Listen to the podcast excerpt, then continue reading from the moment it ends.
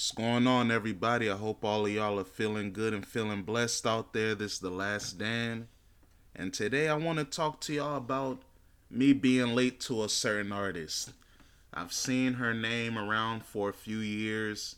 She's a Ghanaian American like me, American Ghanaian, however you want to say it. Shout out to Amaarae, born in the Bronx, also lived in New Jersey, had time living in Ghana but hey, man, she's a talented artist.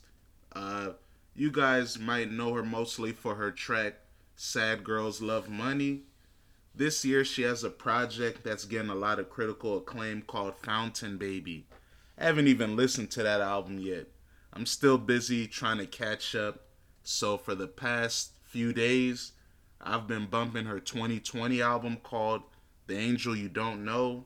And man, this album is amazing. The production, her melodies, her cadences, the features, they all do their thing. Shout out Mesus, CKay, Kojey Radical, Cruel Santino, Moliy, uh, Caillou Steed, Six.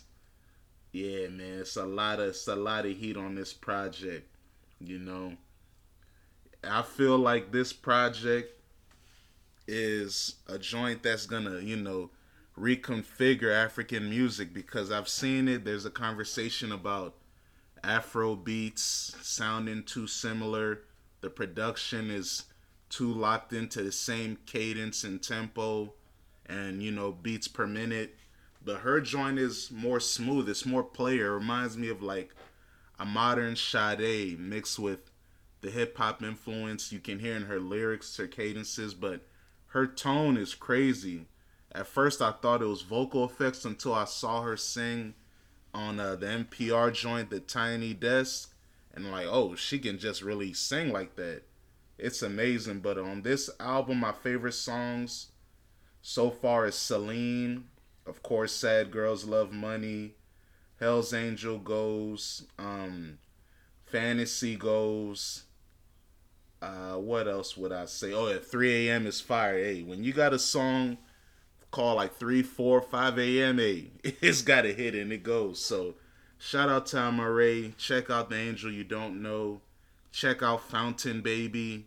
Check out her tiny Desk. Hey, I'm not gonna lie to y'all.